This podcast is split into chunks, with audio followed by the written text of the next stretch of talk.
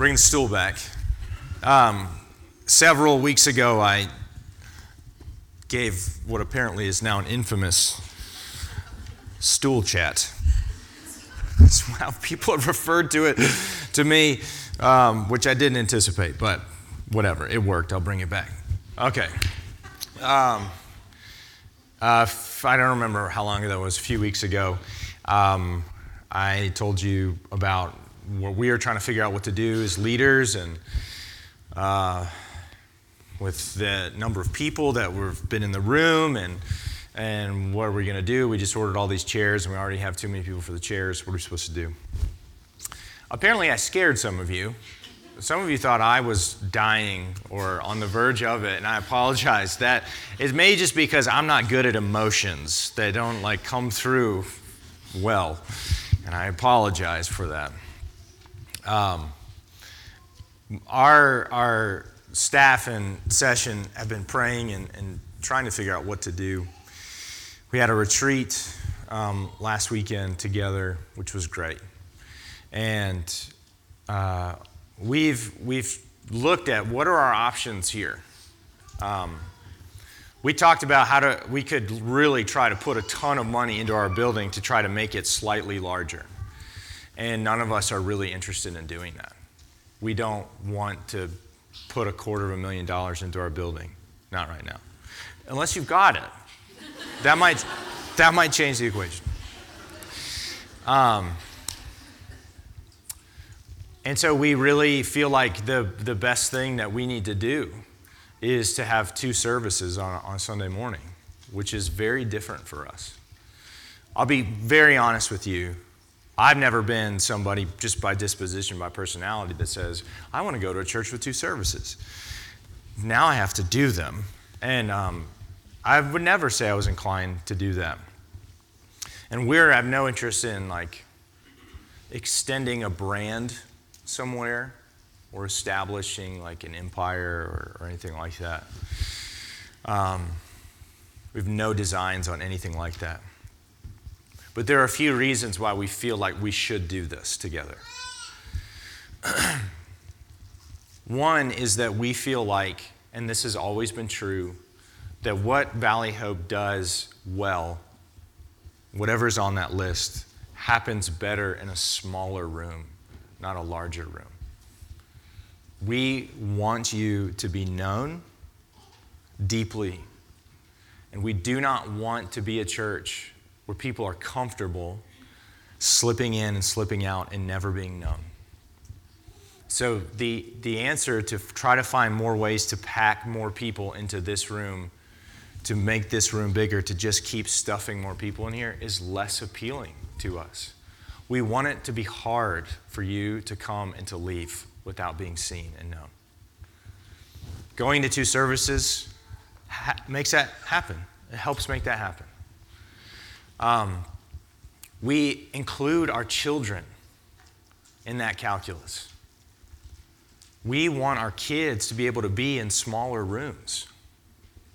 We don't want to keep trying to find ways to. We have, we have like 70 kids over there at times. And we hear from our teachers, some of you are like, this is insane. I cannot handle 20 children in this room we hear you, and we don't want an atmosphere for our children that we wouldn't want for ourselves as adults. We want to treat them and honor them for the people that they are. So we want to have smaller classrooms, not bigger ones. Um, we believe that we have the possibility in the next three to five years to really invest ourselves in planting a church in this area. We've talked about that since we have been a church plant. And we want to take actual concrete steps towards doing that budgetary steps, people steps, leader steps, and we believe that having two services will help in that direction. That we will multiply in order to multiply our church. Why do we want to plant a church in Asheville? Or, or the immediate area? Because this place is growing. There are so many people that have come here. And there are not enough healthy, vital churches in this region. You know how I know? Because there's pagans everywhere. People who don't love Jesus. And as long as there's lots of people who don't love Jesus, we need more churches. I've met with two friends recently who are planning on planting in Black Mountain. And you know what I said to them? Thank you so much. I'm so glad that you are doing that. I am not threatened by our sort of monopoly of the valley. I don't care. In fact, I do care. I'm glad that you're doing it. Please plant there and let's plant in Swannanoa too. If you want to plant down the road, let's go. We need more healthy and vital churches, and we want to play a part in that.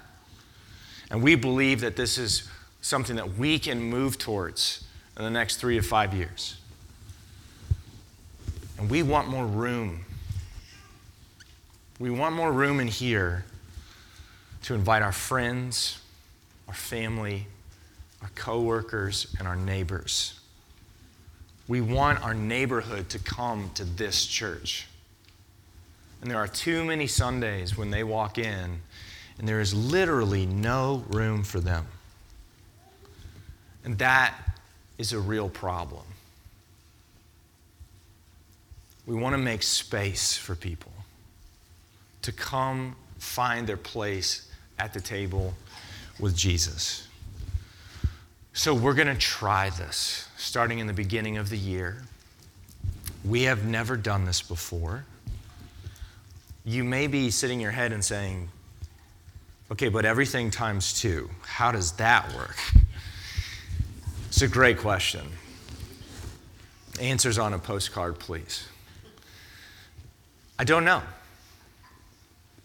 I don't know. But I have always believed that we are better off together trying for the sake of the kingdom and coming up short than we are never trying. Do you understand what I'm saying? To sit still and to not see the edges of where the kingdom is and never push for there is a mistake. And together, we're going to try. And we have no idea what will happen. I have no idea how that will go. None. But what I do know is that Jesus has been faithful to us and to this church for years now in a way that is still surprising to me. I just can't quite believe that it keeps on working. So I trust him. And the other thing I know is I love you all. I know that I, there are no other people that I want to be trying to do this with. I've seen your character, I've seen your generosity,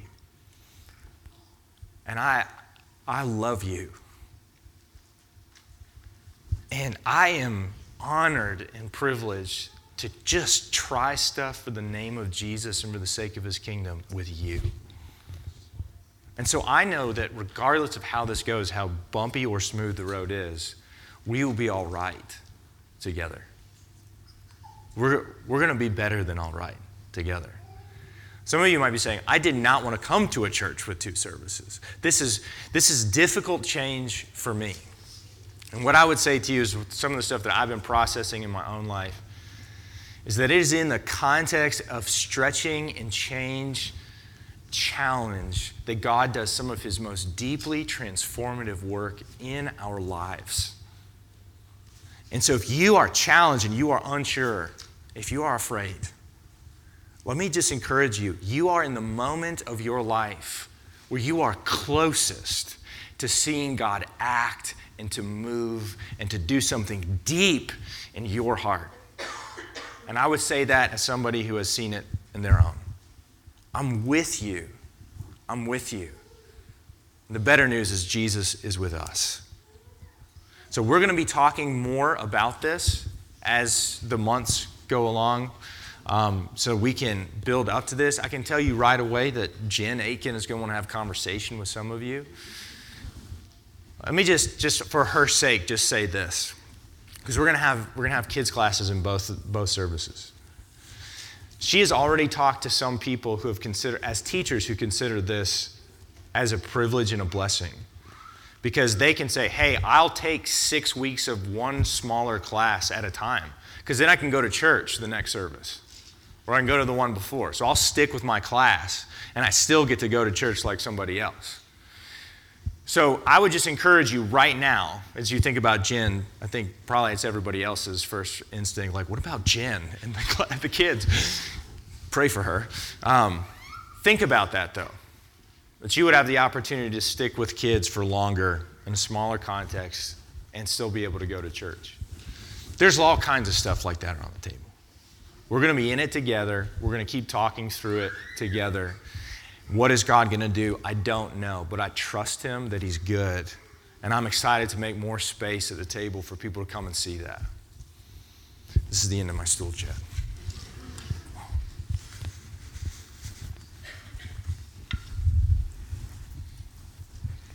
Please feel free to come talk to me or any of the elders. Um, we'd love to have a conversation with you about if you have questions, concerns, whatever. It's understandable. You can turn in your Bibles to Ecclesiastes 9.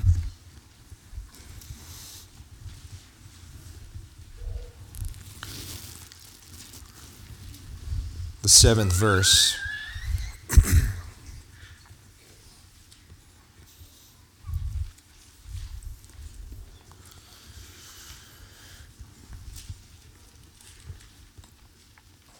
the teacher writes, Go eat your bread with joy and drink your wine with a merry heart, for God has already approved what you do.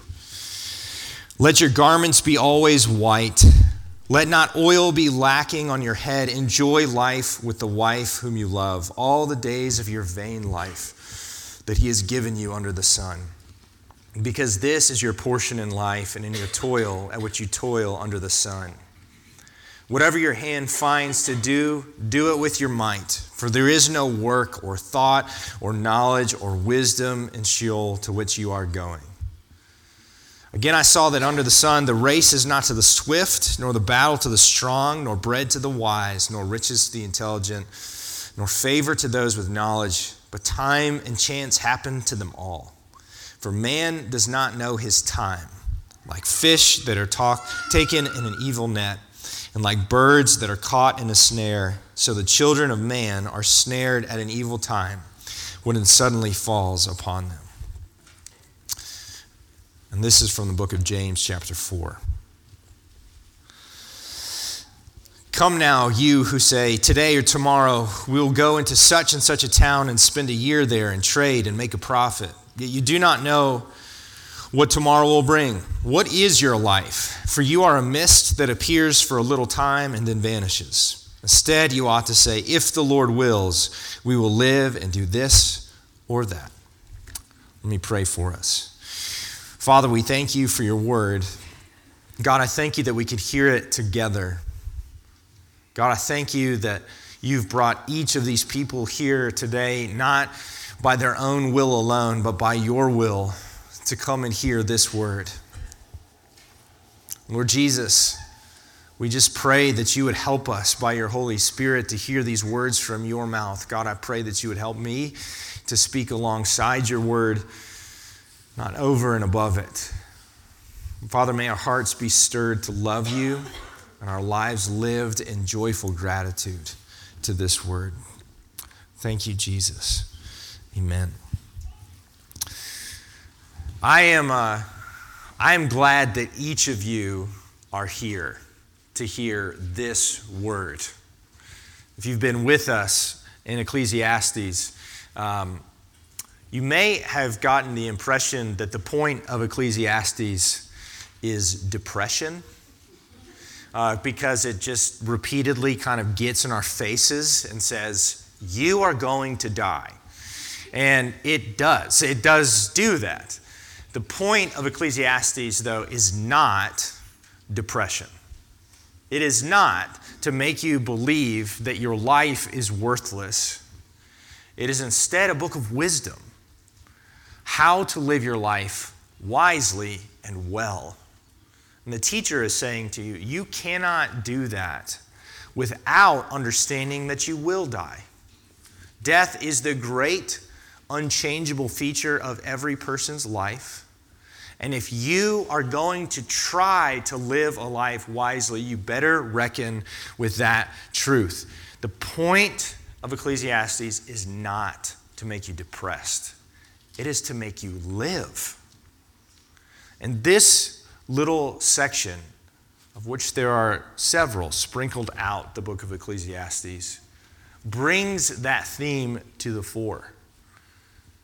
The teacher tells you to eat well, to dress joyfully, to embrace all the goodness that your life has because you don't know when you will die.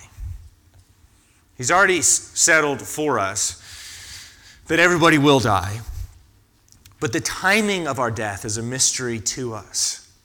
He says that here in this 12th verse man does not know his time. Like fish that are taken in an evil net, like birds that are caught in a snare, so are the children of men.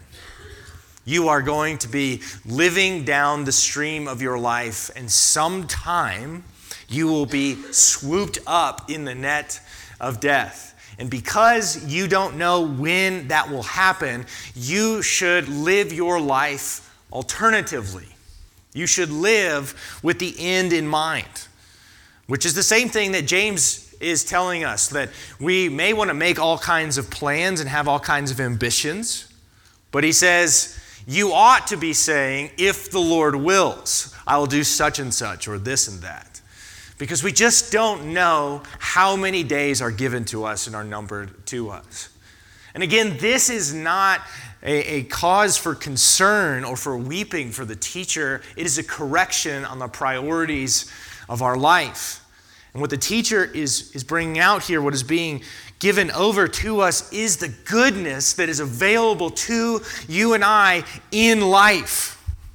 That we, of all people who understand that death is inescapable, that death is a, a mystery, we of all people should be the kind of people that embrace everything that life has to offer, to soak up every ounce of goodness available to us, to drink deeply from the well of God's generosity, and to live a kind of life that is not marked by mourning, but of joy.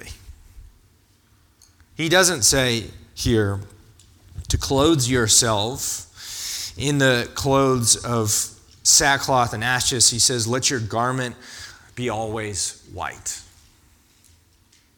In a culture that wears the sign of grieving on their body all the time, in, in black cloth and ashes with wailing and mourning, he says, Let your clothes be white.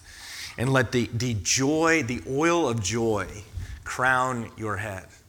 Now, clearly, the teacher of Ecclesiastes is, is not saying, like, everybody pretend everything is fine. I mean, of any book in the Bible that you're going to get that message from, it isn't this one. This book is not going to tell you that everything is fine.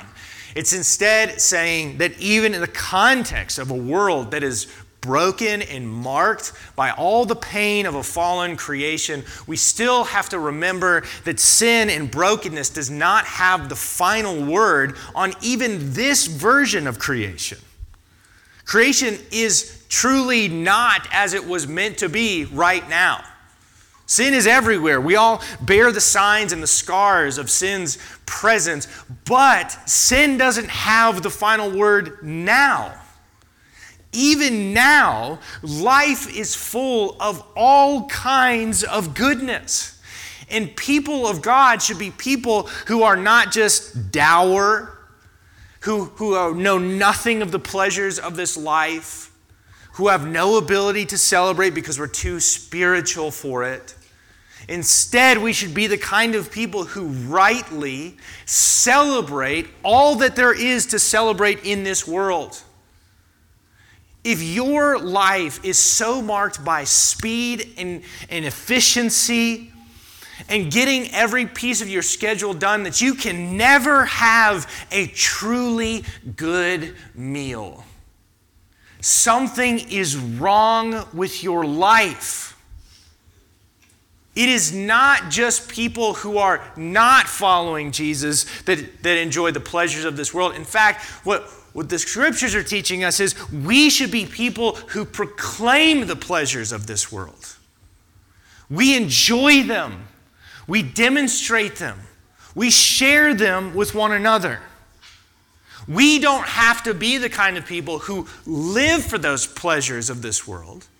We are still a people who fast regularly. But we are also a people who feast regularly. And if you don't know the last time when you had a really and truly good meal, you should leave this place today and reorganize your calendar to do just that. And you are not wasting your time, you are not wasting your resources, you are obeying the scriptures. There is something delightful about a well made meal eaten slowly with a perfectly paired glass of wine. There is a kind of pleasure there that is not replicated in other places. And when my life slows down long enough, to eat slow and sip slow. My heart is filled with joy. And life is full of these kinds of pleasures, not just at the table, but around the table and everywhere. People are coming from all over the world, and don't we know it, to drive around on our streets and look up at the mountains very slowly they're wonderful, lovely people, boon to the economy, blah, blah, blah. There's so many people here to look at trees dying in our backyards. We live here. The other day, I was playing golf with friends very badly, as usual, as is my habit in training. And in Black Mountain, I can walk that golf course and play terrible golf for $10. And I cannot make that stupid little ball go in that hole without very ridiculous numbers of strokes. And I get so frustrated because I just want to be better, but when I finally get that stupid little ball out of the hole and stand up, I am surrounded by the most beautiful place that I can imagine. And what do you think it is that a Christian ought to do in that moment? Should I close my eyes and say, The pleasures of this world are passing and fleeting? It is a mist, it is a vapor. We are all going to die. I'm not, I can't see this. I stand there with eyes wide open and a heart full of gratitude that I can be there with friends, that I can walk in a quiet and beautiful place, that God has done something good and lasting that will be bigger than my own life. That those hills, these hills have been here for generations and generations, thousands and thousands and thousands of years, and they've always been beautiful year after year after year, lifetime after lifetime. Who did that? God did that. And He made me to be His son. What do you think the Father wants from me in that moment? But to enjoy Him. There is something valuable and important in the life that you live with other people. He speaks to the pleasure that a man has in living joyfully with his wife. These simple pleasures of being together are the things that you and I were made for. People in the kingdom were meant to eat good meals, and they were not meant to be lonely. Which is, of course, the pain of passages like this, right? Because many people still find themselves lonely. And let, let me just say if you are not married, this is not presenting to you a kind of pleasure that you are forbidden from. You have the treasure of friendship in your life that our world so dramatically undermines. that says every friendship must be romantic to truly be love. Which is, by the way, a radically new and unhealthy view of friendship. If you read ancient literature, they have this exalted view of the friend that we have lost for the sake of shoving everything into romance. There is friendship and there is community and there is life together in the kingdom for all people, single or married, and those things are important. It is that's why we tell people to be together in community. It is because those are good gifts that are meant to get you to reflect your life upward in gratitude towards God. The things that God provides for his people are ordinary and common, and such is an incredible display of generosity that God is so generous that these things are sprinkled throughout our life everywhere. Just, they're all over the place. That generosity is not something to pass by, but it is something to embrace with the fullness of a life that we know is going to be over so fast.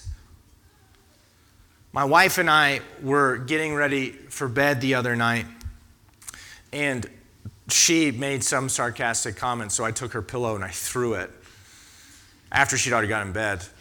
Threw it across the room because then I knew she'd have to get out from under the covers and go get the pillow. She sought her revenge on me by trying to hurt me. And I just refused to allow her and began to tickle her. and just the way that I know that I can make her scream. And so, like, there's minutes and minutes and minutes of I'm trying to maybe push her off the bed, possibly just tickle her literally to death while she tries to inflict violence upon me. Eventually, you know, we're both laughing. I surrender and I go retrieve the pillow. Because, oh, by the way, she also threw mine across the room as vengeance. And as all this was happening, I was, this rarely happens to me. But I was just saying in my heart, thank you, God, for this moment. For, for just the ordinary gift. There's so simple in its generosity that I have somebody in my life to play with, to enjoy, and to torture at bedtime. I was so grateful. And I was then struck by how grateful I was.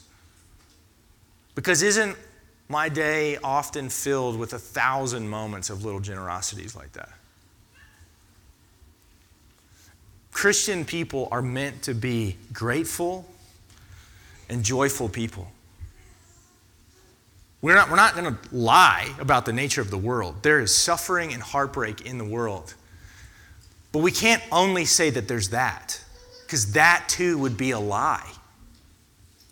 The truth is that God made the world and it is so charged with his own goodness that not even our sin could wipe it free.